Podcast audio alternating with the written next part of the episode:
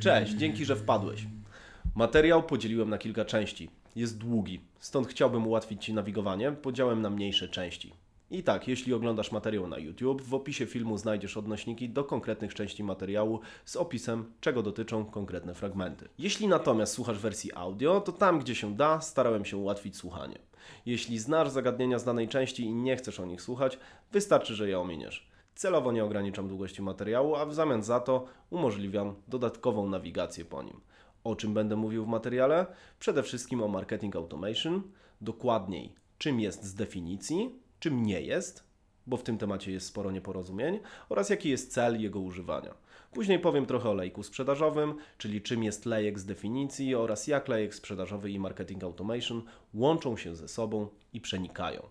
W kolejnej części opowiem o schematach projektowania lejka sprzedażowego i marketing automation. Tu wspomnę o tym, czym jest i jak stworzyć personę zakupową, e, jak stworzyć na jej podstawie ścieżkę zakupową. Później opowiem, jak zaprojektować wspomniany lejek sprzedażowy. Dalej opowiem o tym, jak zlokalizować punkty kontentowe. Nie musisz googlować tej frazy, wymyśliłem ją na potrzeby tego materiału. Później przejdę do końcowego etapu, czyli projektowania, automatyzacji, podawania kontentu czyli samego marketing automation. Na koniec opowiem o liniowości i nieliniowości procesu marketing automation. Nie obejdzie się również bez podsumowania. Słowem wstępu nadmienię tylko, że projektowanie wszystkich procesów wymienionych w tym materiale to tylko pierwszy etap procesowego podejścia do sprzedaży i marketingu. Bez konsekwentnej egzekucji oraz ciągłym późniejszym dostosowaniu procesów nie uzyskasz zwiększenia sprzedaży na satysfakcjonującym poziomie. Chyba, że masz mały apetyt. Dla jasności, wszystkie metodologie użyte na potrzeby tego wpisu są opisane raczej z lotu ptaka. Starałem się najkrócej oraz najkonkretniej jak tylko potrafię wytłumaczyć schemat ich tworzenia, aby jak najwięcej czytających osiągnęło korzyść z tego tekstu.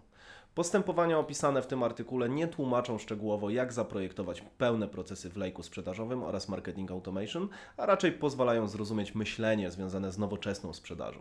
Na bardziej szczegółowe i pełniejsze wejście w poszczególne zagadnienia poświęcę najpewniej osobne wpisy, które będą analizowały mniejsze wycinki całości dużego procesu.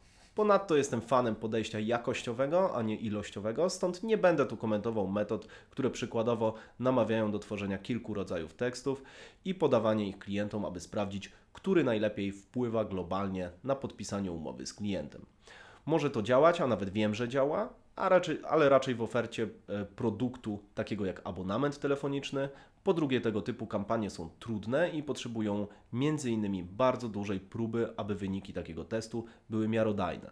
Po trzecie, uważam, że jeśli poświęcimy czas, w którym analizowalibyśmy wiele rodzajów tekstów, na stworzenie jednego, ale dużo bardziej mięsnego artykułu, podcastu lub innego rodzaju treści, to moim zdaniem otrzymamy dużo większy zwrot z inwestycji naszego czasu. Po czwarte, w specjalistycznych, dłuższych tekstach takie podejście po prostu nie ma zastosowania. Część pierwsza: Marketing Automation. Co to jest marketing automation? EMA z definicji to proces, w którym używamy technologii marketingowych do przesuwania prospektów w dół lejka sprzedażowego. Odbywa się to m.in., ale przede wszystkim przez dostarczanie prawidłowego kontentu w odpowiednim momencie.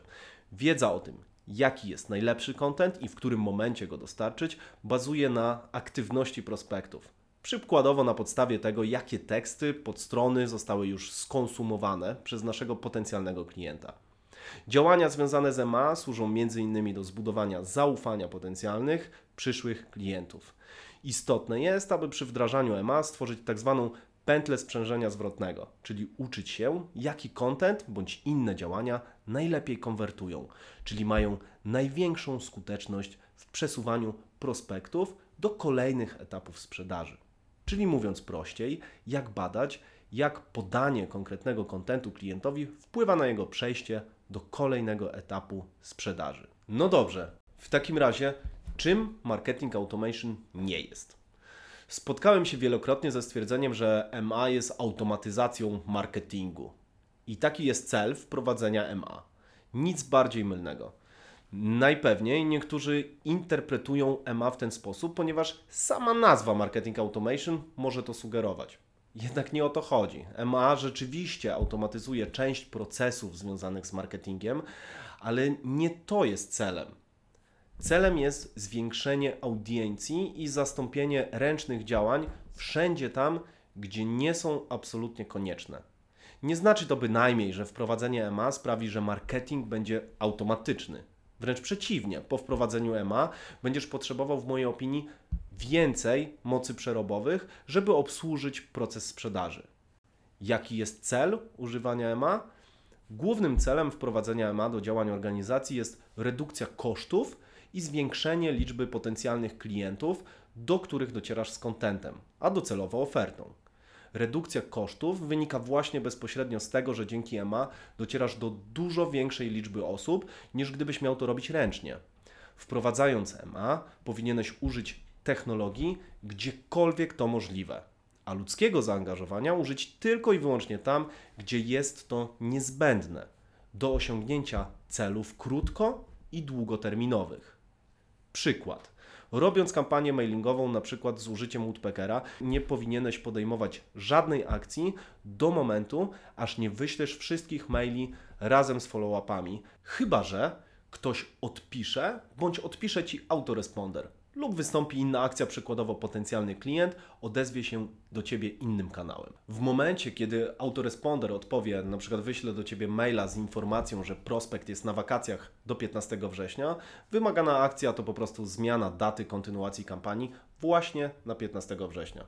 Na razie nie jest to zautomatyzowane, przynajmniej w wymienionym produkcie, ale w przyszłości i ta czynność zostanie zastąpiona przez robota. Inne cele wprowadzania EMA to po pierwsze użycie kolekcjonowanych danych o użytkownikach w celu optymalizacji bądź personalizacji informacji, które do nich docierają. Ostatecznym celem jest w tym punkcie zwiększenie konwersji na różnych etapach sprzedaży. Po drugie, automatyczne, ale realnie przeważnie półautomatyczne przesuwanie prospektów w dół lejka sprzedażowego, aby stali się z czasem lidami, a docelowo klientami. I w końcu po trzecie, opcjonalny, ale bardzo pożądany cel to bardziej uporządkowane dane sprzedażowe.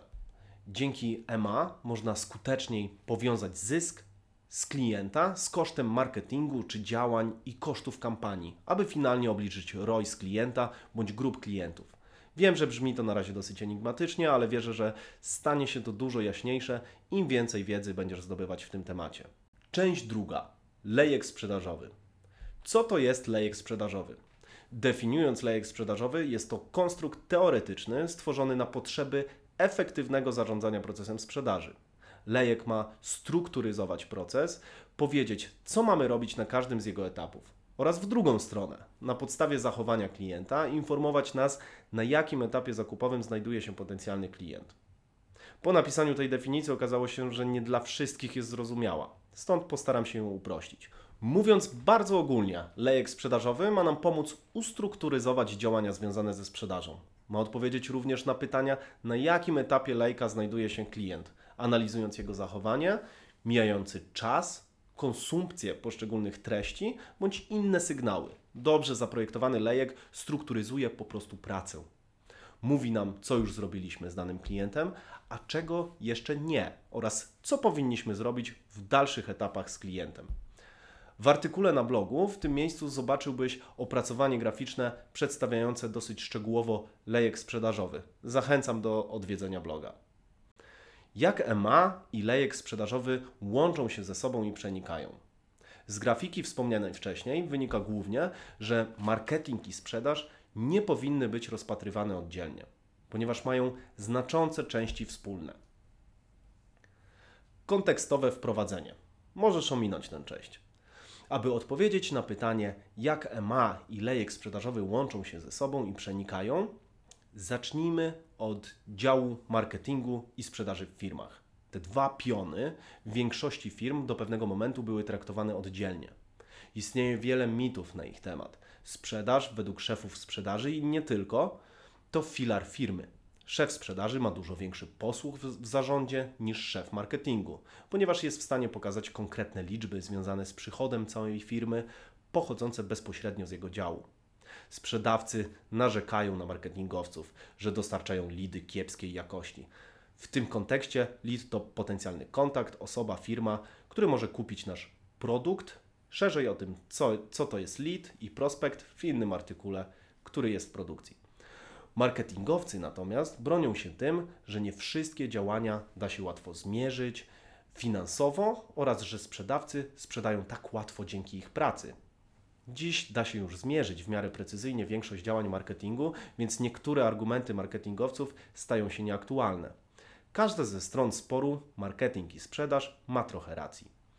Jednak ostatnio i gorąco oręduje takiemu podejściu, te dwa działy zaczęły w niektórych firmach bardzo mocno ze sobą współpracować.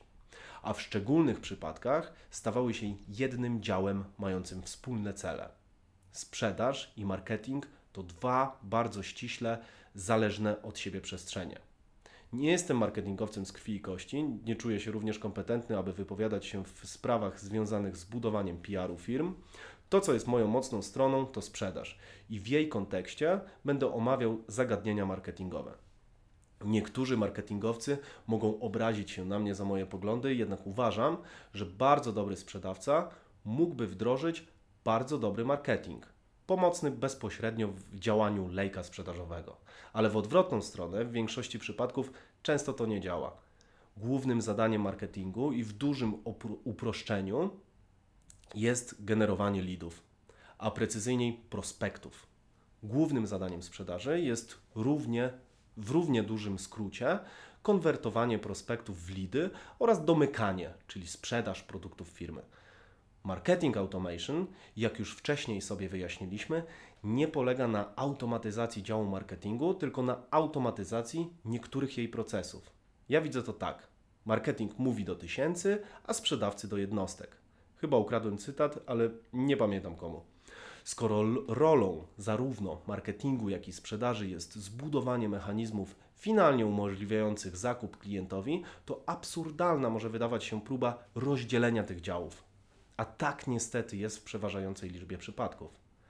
Dział marketingu i sprzedaży łączy się w jednym miejscu i sprzedawcy przejmują opiekę nad klientem właśnie w nim, czyli po pozyskaniu danych osobowych oraz zdobyciu odpowiedniej liczbie punktów czyli tak zwany prospect scoring. Dalej, prospekt powinien płynąć przez proces już z pomocą sprzedawcy. Jeśli marketing i sprzedaż nie zaprojektują wspólnie tego procesu, prawie zawsze skończy się to frustracją, spadkiem jakości, konfliktem lub co gorsza, permanentnym brakiem komunikacji między tymi działami. Czyli każdy będzie robił swoje i sprzedawcy będą udawali, że dział marketingu nie istnieje, a marketingowcy będą generowali content i lidy na oślep, w oderwaniu od wymagań sprzedaży. W takim scenariuszu przegra pewnie finalnie marketing, bo jak wiemy, sprzedaż dostarczy liczby, a zarząd znajdzie uzasadnienie, żeby w czasach kryzysu obcinać budżety marketingowe, które nawet w czasach urodzaju nie są przesadnie duże. Z raportu LifeSpace wiemy, że jeden z największych problemów w kontaktach sprzedawcy versus klienci to brak odpowiedzi na pytania lub brak kontaktu po stronie sprzedawcy, co może wiązać się nie tyle z brakiem chęci sprzedaży produktu temu klientowi przez sprzedawcę, czy pewnym rozbestwieniem sprzedawców. Powód może być zupełnie inny. Sprzedawca może po prostu nie chcieć rozmawiać z potencjalnym klientem, jeśli jego zdaniem nie jest to klient rokujący, czyli klient nie przeszedł pozytywnie procesu kwalifikacji na LIDA. W tym konkretnym przypadku komunikacja mogłaby być zautomatyzowana właśnie przez EMA do momentu, aż jego scoring wzrośnie i będzie można znów podjąć próbę kwalifikacji na LIDA. W rzeczywistości jednak klient w takiej sytuacji przeważnie spotyka się ze ścianą i nie dostaje tego, o co prosi. Stąd wierzę, że termin Sales Automation niedługo również stanie się modną frazą, a będzie znaczył prawie dokładnie to samo co EMA. Ba, będzie nawet opierał się najpewniej o te same systemy co EMA, ale będzie kompanem sprzedawcy, a nie marketingowca. W opisie filmu na YouTube lub na blogu znajdziesz link do raportu LifeSpace. Podsumowując, najprościej powiedzieć, że tam, gdzie kończy się marketing, zaczyna się sprzedaż. Jednak sprawa nie jest aż tak klarowna. Zarówno sprzedaż, jak i marketing powinny posiadać wspólną, nie do końca zdefiniowaną formalnie część procesu sprzedaży. Co więcej, procesy projektowane w działach marketingu i sprzedaży powinny być tworzone z zaangażowaniem obu tych działów jednocześnie. Dzięki temu powstanie ich synergia i zamiast walczyć ze sobą, zaczną współpracować. Zabrzmiało nieco idyllicznie, jednak wierzę, że da się to osiągnąć. Aby przejść do projektowania procesu MA i LS, chciałbym w, w prostej historyjce przedstawić Ci na przykładzie, czym w praktyce może być MA i jak przenika się ze sprzedażą. Jeśli wiesz, co to jest marketing automation, możesz ominąć tę część. Wyobraź sobie, że klient chce kupić jakiś produkt. Na potrzeby tego przykładu załóżmy, że jest to produkt do obsługi zgłoszeń supportowych klientów dla swojego e-commerce. Do tej pory obsługa takich zgłoszeń odbywała się drogą mailową, czyli klient wysyłał maila z zapytaniem, gdzie jest jego paczka, jak ma przygotować zwrot towaru i tym podobne. Jednak biznes się rozrósł i trzeba tym procesem zarządzić w bardziej uporządkowany sposób, więc szuka w sieci informacji na temat produktów dotyczących obsługi supportowej czyta o tym artykuły, dokształca się, dowiedział się już przykładowo, że najważniejszą rzeczą dla niego jest nadawanie tiketów sprawom klientów, mierzeniem czasu załatwienia sprawy, przypisaniem sprawy do konkretnego pracownika oraz podłączeniem wielu skrzynek do systemu, aby wszystkim zarządzać z jednego panelu. W końcu wie, czego chce i zaczyna szukać konkretnych fraz w przeglądarkach. Wie już, że produkty tego typu mają różne nazwy, można je znaleźć wpisując na przykład system do obsługi zgłoszeń, system do zarządzania tiketami, system do obsługi supportowej. Czyta szczegóły o każdym produkcie, jakie ma funkcje, jakie przewagi nad konkurencją i ile kosztuje zaczyna je porównywać, patrzy co jest dla niego najbardziej opłacalne i robi w głowie wstępną listę produktów, najlepiej odpowiadających jego kryterium. Znalazł w sieci nawet porównanie większości produktów, które pozwoliło mu sklasyfikować najlepiej rokujące narzędzia. Akurat miał szczęście, bo trafił na e-book napisany prostym językiem, który tłumaczy, jak dobrze przemyśleć cały proces obsługi klienta w e-commerce. Później analizuje warunki umowy, pisze, dzwoni do wybranych firm, dopytuje o szczegóły warunków Jeden ze sprzedawców podesłał mu nawet materiały, które może przedstawić zarządowi. Na ich podstawie może stworzyć finalną prezentację dla zarządu, porównującą różne produkty. Na końcu negocjuje umowy i wybiera jedno, jedyne rozwiązanie. Wyniki przedstawia zarządowi, żeby ten podjął decyzję, ale proces odbył się w jego głowie i jest już mocno stronniczy, przedstawiając zarządowi konkretne rozwiązania. Zarząd popiera rekomendacje pracownika, podejmuje wstępną decyzję i pracownik zabiera się do finalizacji, czyli zakupu. Tak może wyglądać jedna ze ścieżek zakupowych klienta. Jeśli mamy ją zasymulowaną, możemy w magiczny sposób wpłynąć niezauważalnie dla klienta na każdą część tego procesu. Przyjrzyjmy się temu procesowi od drugiej strony. Skup się przez chwilę i zatop w procesie. Wyobraź sobie, że ścieżka dla tego przypadku zaczyna się dużo wcześniej. Pomyśl o tym, że fakt, że klient wpadł na to, że potrzebuje uporządkować procesy obsługi klienta, usłyszał od swojego znajomego, który był na konferencji dotyczącej e-commerce i usłyszał, że uporządkowanie tego procesu może zaoszczędzić nawet 40% pieniędzy wydawanych na ten cel w pensjach pracowników. Jeśli zgłoszeń jest powyżej załóżmy tysiąca miesięcznie. A tak się składa, że u niego przychodzi 2300 maili per miesiąc od klientów. Nie wie co prawda, ile to spraw, ponieważ tego nie mierzy. Później przeczytał kilka artykułów na ten temat i zobaczył reklamę jednego z systemów na Facebooku. Tak naprawdę sam nie wie ile razy. Tu wspomnę tylko, że remarketing też jest częścią marketing automation. Klient wyszukuje informacje w sieci o produkcie, Wiemy, jakie najprawdopodobniej frazy będzie wpisywał w wyszukiwarkę. Możemy nawet zmieniać content, jeśli frazy sugerują, że wie coraz więcej. Przygotowujemy content, który odpowie na jego pytania, czyli przykładowo przygotowujemy artykuł o dostępnych rozwiązaniach na rynku, porównania z innymi produktami, najważniejszych funkcjach, procesie obsługi klienta. Tematy są bardzo zależne od tego, w jakiej odległości jest w lejku sprzedażowym klient co jakiś czas trafia na jeden z naszych artykułów. Wchodząc na naszą stronę, zapisujemy w jego plikach cookies informację o tym, że przeczytał nasz artykuł. Nadajemy mu w naszym systemie EMA konkretne unikatowe ID.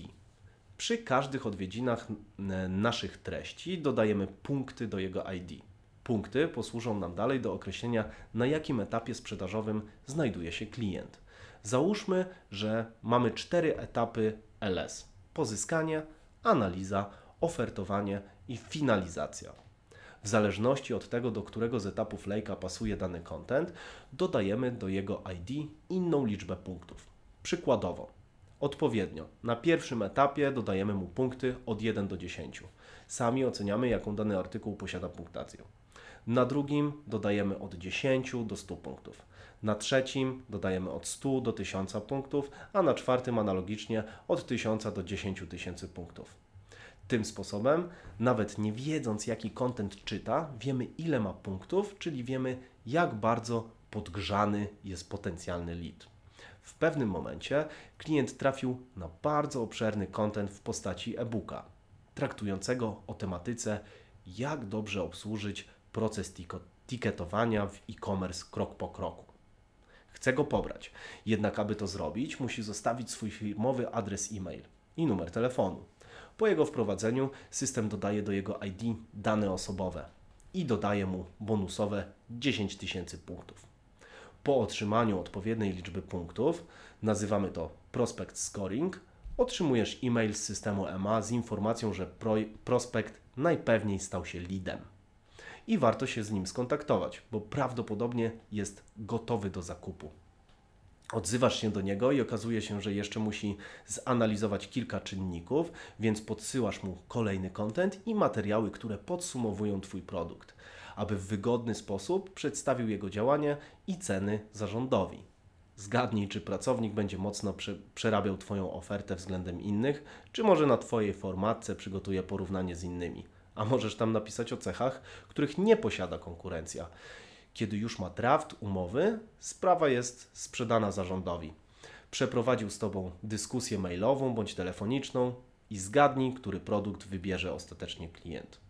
To właśnie jest proces marketing automation i lejka sprzedażowego traktowany zależnie i przenikający się wzajemnie.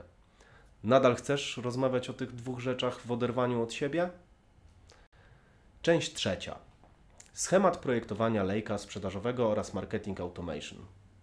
Podzieliłem ten schemat na kilka etapów, mianowicie stworzenie persony zakupowej, stworzenie ścieżki zakupowej, zaprojektowanie lejka sprzedażowego, zlokalizowanie punktów kontentowych w lejku sprzedażowym, zaprojektowanie automatyzacji podawania kontentu, czyli MA Marketing Automation Specjalnie traktuję na razie ten proces liniowo, aby nie komplikować tematu oraz nie zaczynać projektowania EMA bez zrozumienia przy okazji całego kontekstu lejka i sprzedaży.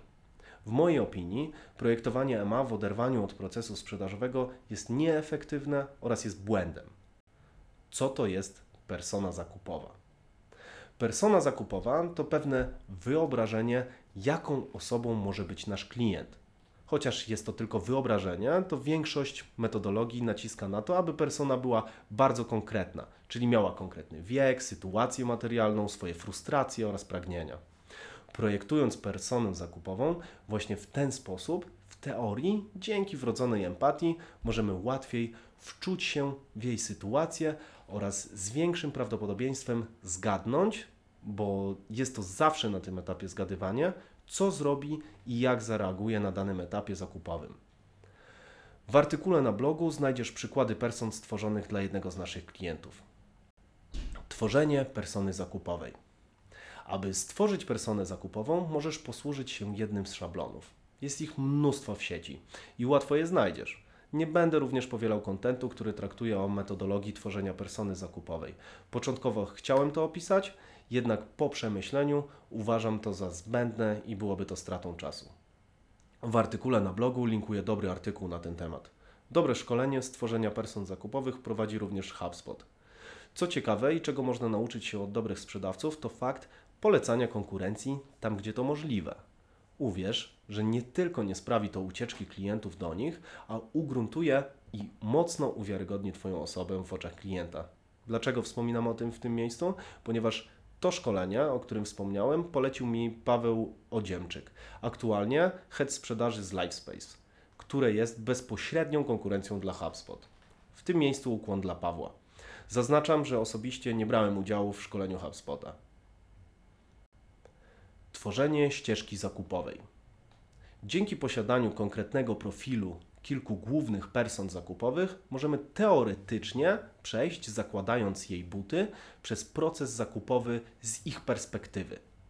Ścieżkę zakupową persony możemy podzielić na podstawowe bloki, czyli uświadomienie potrzeby, research, rozważanie i szacowanie rozwiązania, podejmowanie decyzji i zakup oraz elementy posprzedażowe, czyli korzystanie z rozwiązania i serwis. Na każdym z tych etapów klient, w tym kontekście nasza persona zakupowa, otrzymuje konkretne sygnały od otoczenia. Poszukuje samodzielnie rozwiązań oraz jest zewnętrznie i wewnętrznie motywowana do zmian, ponieważ większość zakupów wiąże się z zaspokojeniem jakiejś potrzeby, a w B2B przeważnie z niwelowaniem jakiegoś bólu, często związanego y, z ponoszeniem przykładowo kosztów, które da się zminimalizować. Stąd klient B2B przeważnie chce dokonać jakichś zmian. Sprzedaż i marketing musi w teorii tylko to umożliwić. Wymieniłem wcześniej główne etapy, na które można podzielić ścieżkę zakupową. Możesz pobawić się w tworzenie tej ścieżki w kontekście Twojego produktu. Aby to zrobić, możesz postępować według następujących kroków. Po pierwsze, wypisz wszystkie etapy ścieżki zakupowej. Na przykład w kolumnach w Excelu, na tablicy, kartce, czymkolwiek. Musisz mieć je przed oczami. Po drugie, w każdej z tych kolumn dodaj wszystkie czynności, które musi zrobić klient, najpierw te niezbędne, aby kupił. Zdziwisz się, ile kroków klient musi wykonać, aby dokonać zakupu Twojego produktu, jeśli kierujesz produkt przykładowo do korporacji. Przykładowo musi zebrać wszystkie materiały, przedstawić je osobom decyzyjnym w firmie, musi tak naprawdę sam sprzedać Twój produkt organizacji. Ty musisz mu na późniejszych etapach pomóc go sprzedać w miarę bezboleśnie. Na koniec skup się na czynnościach opcjonalnych. Rozszerz jego kroki, wczuj się w jego pozycję, zastanów się, co ty byś zrobił na jego miejscu w idealnym świecie. I gotowe. Brzmi łatwo, ale warto na to poświęcić trochę czasu zapytać innych członków zespołu, co by zrobili na każdym z etapów. Jak zaprojektować lejek sprzedażowy? Mając już personę zakupową oraz jej wstępny proces zakupowy, możemy przejść do projektowania lejka sprzedażowego. Oczywiście person przeważnie powinno być więcej niż jedna. Lejek według wielu dobrych praktyk proponuje podzielić na cztery główne etapy: pozyskanie, analiza, ofertowanie i finalizacja. Po tych etapach dochodzi jeszcze oczywiście obsługa posprzedażowa oraz utrzymanie, które często jest traktowane jako część lejka sprzedażowego, ale nie będę się na nich skupiał w tym momencie. Tworzenie lejka sprzedażowego to nie lada wyzwanie. Musisz zastanowić się, jakie kroki powinieneś podjąć na każdym z etapów sprzedaży. Postaram się opisać każdy z etapów lejka, tak jak widzę go ja i przedstawię przykładowy proces prostego lejka sprzedażowego wraz z celem każdego z elementów. Pierwszy etap pozyskanie. To moment, gdzie kończy się marketing i zaczyna sprzedaż. Na tym etapie powinieneś mieć dane kontaktowe do osoby wewnątrz firmy, której chcesz sprzedać swój produkt. Kolejny etap analiza to proces, w którym sprawdzasz, czy dany prospekt nadaje się na klienta. Tak, to ty powinieneś ustalić, czy ktoś może zostać Twoim klientem, a nie klient. Twoim celem powinno być jak najszybsze dążenie do zamknięcia tego etapu. Dopóki nie zakwalifikujesz prospekta na lida, potencjalnie marnujesz czas poświęcając go tej osobie. To moim zdaniem jedna z kluczowych umiejętności dobrego sprzedawcy. Trzecim etapem jest ofertowanie. Znasz pewnie ten etap na pamięć. Tak, to moment, w którym przedstawiasz potencjalnemu klientowi rozwiązanie jego problemu i modlisz się, aby je kupił. Przechodzimy do finalizacji, inaczej nazwanej zamknięciem. W tym temacie powstało wiele teorii, książek i publikacji. Jest wiele sprzedawców, którzy specjalizują się w domykaniu. Jednak moim zdaniem, jeśli wszystkie wcześniejsze etapy nie zostały zepsute, domknięcie to raczej formalność. Chociaż nie chcę w tym miejscu prowokować, więc pamiętajcie, że operuję na pewnym poziomie ogólności i nie wszystko musisz rozumieć dosłownie. Przykładowy proces sprzedaży może dzielić się na następujące kroki. Etap pierwszy pozyskanie. Punkt pierwszy pozyskanie kontaktu przez EMA. Polecenie bądź kontakt bezpośredni bądź inne kanały. To oczywisty etap. Musisz go przejść, aby mieć z kim rozmawiać. Punkt drugi spotkanie starter Skype lub Hangout. bardziej pożądane niż spotkanie oko w oko. To etap, na którym poznajesz człowieka głębiej, on poznaje ciebie, szukasz punktów styku biznesu. Etap drugi, czyli analiza, inaczej kwalifikacja lida. Po pierwsze, określenie, czy ma potrzebę biznesową, konkretnie jaką. Dalej, określenie, czy ma budżet, jaki dokładnie. Wiem z doświadczenia, że to dla niektórych trudna informacja do zdobycia. Poświęcę temu tematowi pewnie w przyszłości więcej czasu na blogu.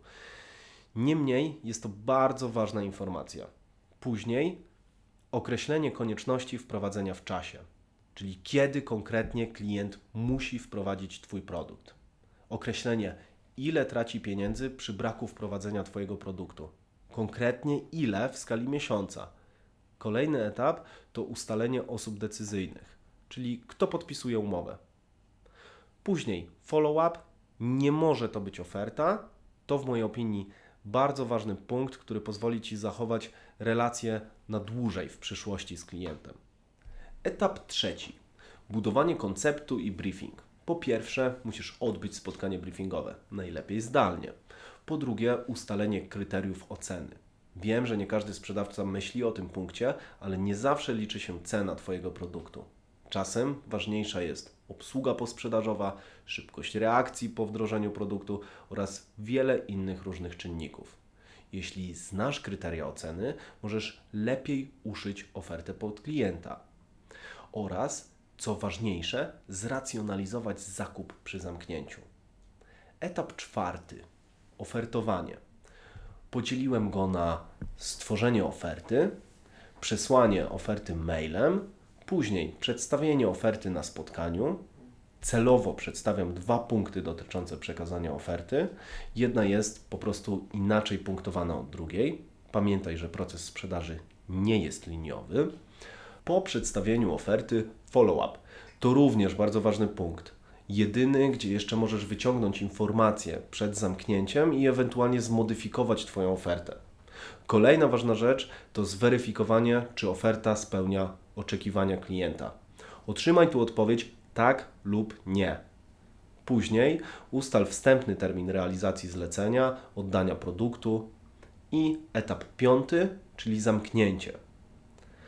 Podzieliłem go na przesłanie draftu umowy, zakończenie negocjacji warunków umowy i umówienie spotkania na podpisanie umowy. I tu ustalasz datę przesłania podpisanego skanu lub spotkania, na którym ją podpiszecie. Oczywiście to tylko przykład procesu lejka. Może on wyglądać zupełnie inaczej. W Twoim przypadku niektóre z kroków mogą się w ogóle nie pojawić. Mogą również pojawić się inne. Można dodać na różnych etapach dodatkowo przekazanie pewnych materiałów kontentowych klientowi. Przykładowo przed przesłaniem draftu umowy podlinkować artykuł, który odpowie na potencjalne pytania, obiekcje klienta co do zapisów w umowie. Pamiętaj również o dalszych krokach, takich jak m.in. pozyskanie poleceń do kolejnych klientów. Wiem z rozmów ze sprzedawcami, że mało który to robi. Jak zlokalizować punkty kontentowe? Szczerze, nie mam pojęcia, czy istnieje takie pojęcie. Wymyśliłem je na potrzeby tego materiału. Do konkretów. Moim zdaniem w każdym procesie istnieją takie punkty, w których można oraz takie, w których trzeba przekazać klientowi informacje, które stworzyliśmy wcześniej. Specjalnie na tę okazję. Najpewniej bez trudu możesz przypomnieć sobie powtarzające się u wielu klientów pytania dotyczące Twojego produktu, usługi bądź niezwiązane stricte z nim. Mówię tu o pytaniach w stylu: czym różni się Wasz produkt od konkurencyjnego rozwiązania? Lub co zyskam, stracę, jeśli wprowadzę, nie wprowadzę Waszego rozwiązania? Albo jeszcze inaczej, jak mam rozumieć zapis, treść konkretnego zapisu w umowie? Na takie pytania powinniśmy mieć już gotowe odpowiedzi. Czy to w formie wpisu na firmowym blogu, czy FAQ na stronie, lub nawet w dokumentach tekstowych, czy szablonach maili do klientów. Nie powinniśmy tworzyć tego typu odpowiedzi za każdym razem, kiedy klient o nie zapyta tylko podlinkować mu odpowiedź skonstruowaną wcześniej lub wkleić odpowiednią treść do maila. Nie trzeba daleko szukać dobrych przykładów zastosowania tej metody. Pamiętam jak dziś, po rozmowie telefonicznej z Filipem Duszczakiem, 5 minut później otrzymałem maila z podsumowaniem i odpowiedziami na moje pytania. Mail był tak długi, że niemożliwe było jego przygotowanie w tak krótkim czasie, zwłaszcza, że Filip prowadził samochód podczas naszej rozmowy. Wiedziałem już wcześniej z jego opowieści, że ma skatalogowane wzory większości odpowiedzi do klientów, ale zobaczenie tego w praktyce zrobiło na mnie duże wrażenie. Mamy już opracowaną ścieżkę zakupową naszej persony. Kolejnym krokiem może być lokalizowanie miejsc, gdzie nasz przyszły klient może otrzymać od nas content, który przesunie go w dół lejka sprzedażowego, bo o to właśnie nam chodzi. Jeszcze nie zastanawiaj się, jak mu go podać. Najważniejsze, żebyśmy dowiedzieli się, co klient chce czytać. Tak naprawdę wymyślili, a później testowali, co rzeczywiście czyta. Na każdym z etapów klient będzie chciał czytać o czymś innym. Posłuż się przy tworzeniu planu kontentowego ścieżką zakupową persony. Miej ją przed oczami i tak odpowiednio. Na etapie pierwszym ścieżki zadaj sobie pytanie, w jaki sposób klient mógłby uświadomić sobie potrzebę posiadania systemu do obsługi klienta. Może warto stworzyć content z przykładowymi tytułami Masz e-commerce z tysiącem użytkowników miesięcznie, jakie problemy czają się za rogiem.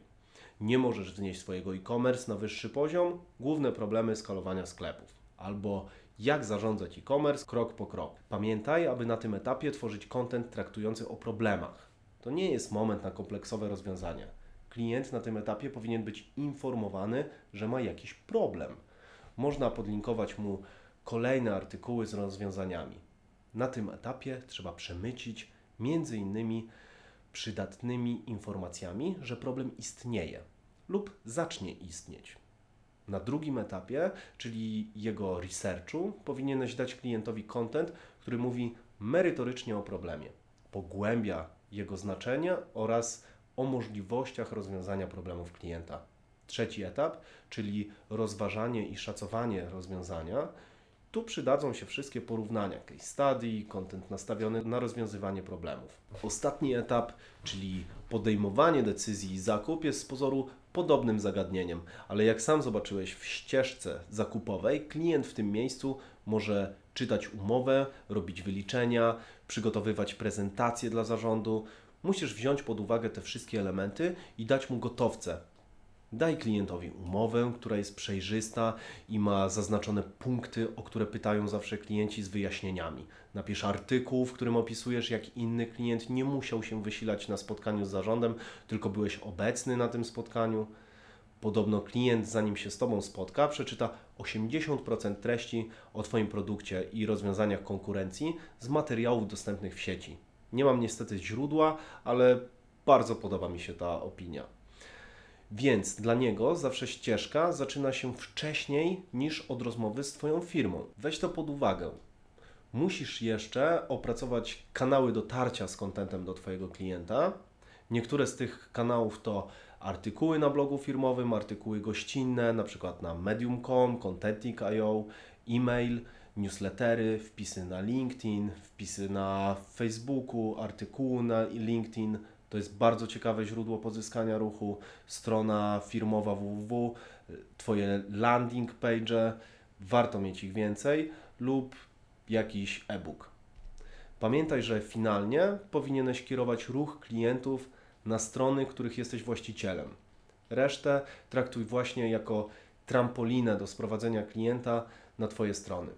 Dzięki temu zyskasz bardzo cenną analitykę. Będziesz miał również możliwość automatycznego dopisywania punktów do Twoich potencjalnych klientów. Przejdźmy do projektowania automatyzacji podawania kontentu, czyli marketing automation. Po zlokalizowaniu punktów kontentowych oraz podjęciu decyzji, jakimi kanałami podawać treści, przechodzimy do etapu automatyzacji ich prezentowania. Najlepiej w tym miejscu zastanowić się nad tym, jaki wyzwalacz, trigger może świadczyć o tym, że klient jest na danym etapie oraz że potrzebuje danych treści odpowiadających na jego wątpliwości, pytania bądź braki wiedzy. Warto również zastanowić się bardziej z naszej perspektywy, jakie informacje powinien na każdym z etapów posiadać klient, aby zminimalizować jego obiekcje dotyczące zakupu naszego produktu. Content spełnia również jeszcze jedną ważną rolę, o której już wcześniej wspomniałem, czyli tworzy zaufanie do nas oraz stawia nas w pozycji eksperta w danym temacie. Nie ukrywam, że ten artykuł powstał właśnie z tych dwóch powodów. Jest to moim zdaniem sytuacja win-win. Ja przekazuję swoją wiedzę o tworzeniu procesów sprzedażowych i około sprzedażowych i mogę liczyć na to, że dzięki temu, że przekazuję tę wiedzę za darmo, możesz mi zaufać. Co więcej, może przejść Ci przez myśl, że jeśli już jestem na tyle bezczelny, żeby to robić, to jest to przemyślane, zgodne z prawdą oraz że w pewnym stopniu znam się na tym, y, co piszę, o czym mówię. Czyli istnieje prawdopodobieństwo, że uznasz mnie za eksperta w tym temacie. Czas na zadanie sobie pytania, jak zautomatyzować proces przekazywania kontentu klientowi. Muszę w tym miejscu posłużyć się konkretnym przykładem. Wiemy już z naszych zaprojektowanych procesów, że na etapie finalizacji klient będzie analizował treść naszej umowy i że do niektórych zapisów pojawią się najpewniej pytania. Zamiast na nie czekać, można wraz z umową przesłać link do artykułu pod tytułem Jak rozumieć większość zapisów w umowach z Software House'em lub Zmiany jakich zapisów w umowach z firmą produkującą łodzie wpłyną na zwiększenie wcześniej zaproponowanej przez nią ceny. Oczywiście są to tylko przykłady. O marketing automation możemy mówić wtedy, kiedy taki mail zostanie wysłany automatycznie, na przykład dwa dni po wysłaniu umowy do klienta. Na blogu znajdziesz przykład, jak wygląda mapa procesowa nieliniowego procesu EMA. Mapę udostępnił Irek Klimczak z GetResponse, którego serdecznie w tym miejscu pozdrawiam. Powinienem teraz pewnie dać przykład, jak zrealizować taką automatyzację, jednak tego nie zrobię. Istnieje wiele gotowych rozwiązań działających np. w modelu SaaS, jak i rozwiązań open source, które mogą się świetnie sprawdzić w zależności od konkretnego przypadku. Może w przyszłości poświęcę na to osobny wpis, ale temat jest na tyle skomplikowany i nie czuję się po prostu kompetentny do końca, ponieważ nie znam dogłębnie wszystkich rozwiązań dostępnych na rynku. Znam kilka osób, które wyspecjalizowały swoje firmy we wdrażaniu konkretnego produktu. Przeważnie to bardzo wąska specjalizacja. Planuję zrobić kilka podcastów w przyszłości poświęconych tej tematyce. Przejdźmy do tego, czy proces EMA jest liniowy, czy wręcz przeciwnie. Zarówno lejek sprzedażowy, jak i marketing automation można określić jako proces. Najprostsze podejście to tworzenie procesów liniowych. Intuicja podpowiada nam, że proces powinien wyglądać tak, że konkretne zadanie, akcja, czynność powinny być poprzedzone innym oraz po nim powinno następować kolejne. Liczne badania pokazują jednak, że proces zakupowy nie jest liniowy. Odniesienie do jednego z badań znajdziesz w artykule, który linkuję dalej w tekście.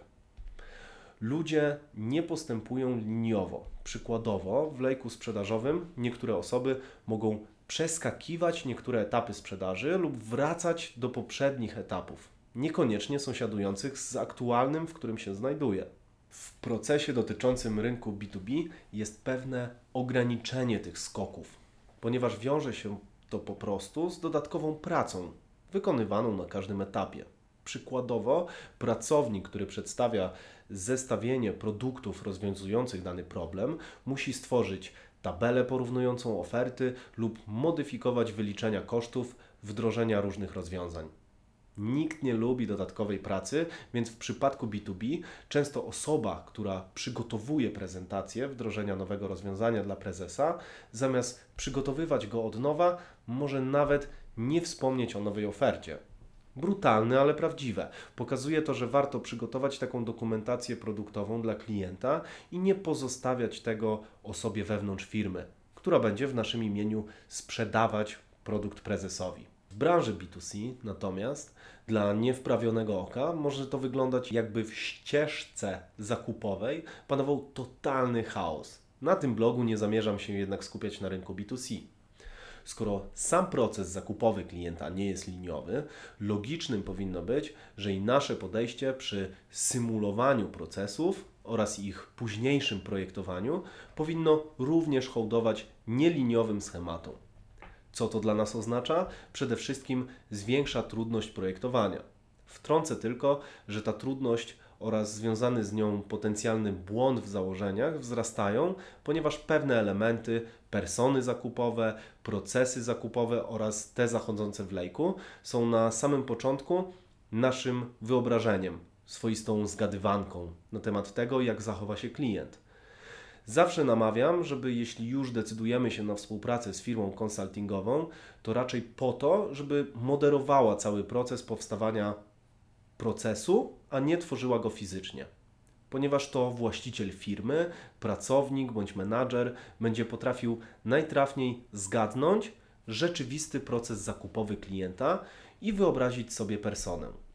Firma, która będzie zajmować się ewentualnym wdrożeniem, powinna raczej zwalidować sam proces pod kątem tego, czy nie posiada jakichś dziur czy błędów logicznych w procesie oraz pomóc w jego naprawie. Mogę stwierdzić z całą pewnością, że proces EMA jest nieliniowy. Więcej o zmianie podejścia do procesu zakupowego z liniowego na nieliniowy przeczytasz w artykule, do którego link znajdziesz w opisie filmu na YouTube i na blogu. Podsumowanie. Podsumowując, cały materiał, to co powinieneś zrobić, aby zaprojektować procesy lejka sprzedażowego i marketing automation, to powinieneś kolejno wykonać następujące kroki. Stwórz personę zakupową. Stwórz na razie wymyśloną ścieżkę zakupową Twojej persony. Później zaprojektuj lejek sprzedażowy na podstawie ścieżki zakupowej Twojej persony. Zlokalizuj, mając przed oczami ścieżkę zakupową lejek i personę, punkty kontentowe, które mogą wpłynąć na przesunięcie Twojej persony w dół lejka sprzedażowego. Zaprojektuj procesu marketing automation do podawania kontentu personie. O tym, jak stworzyć taki proces technicznie, krok po kroku, to już pewnie temat na inny odcinek. Ale jeśli dotrwałeś do tego etapu, to wiem, że zaczynasz już łapać sam proces. Mam nadzieję, że materiał rozjaśnił Ci trochę tematykę sprzedaży. Zapraszam Cię na mojego bloga i do kontaktu bezpośredniego. To już koniec. Dzięki.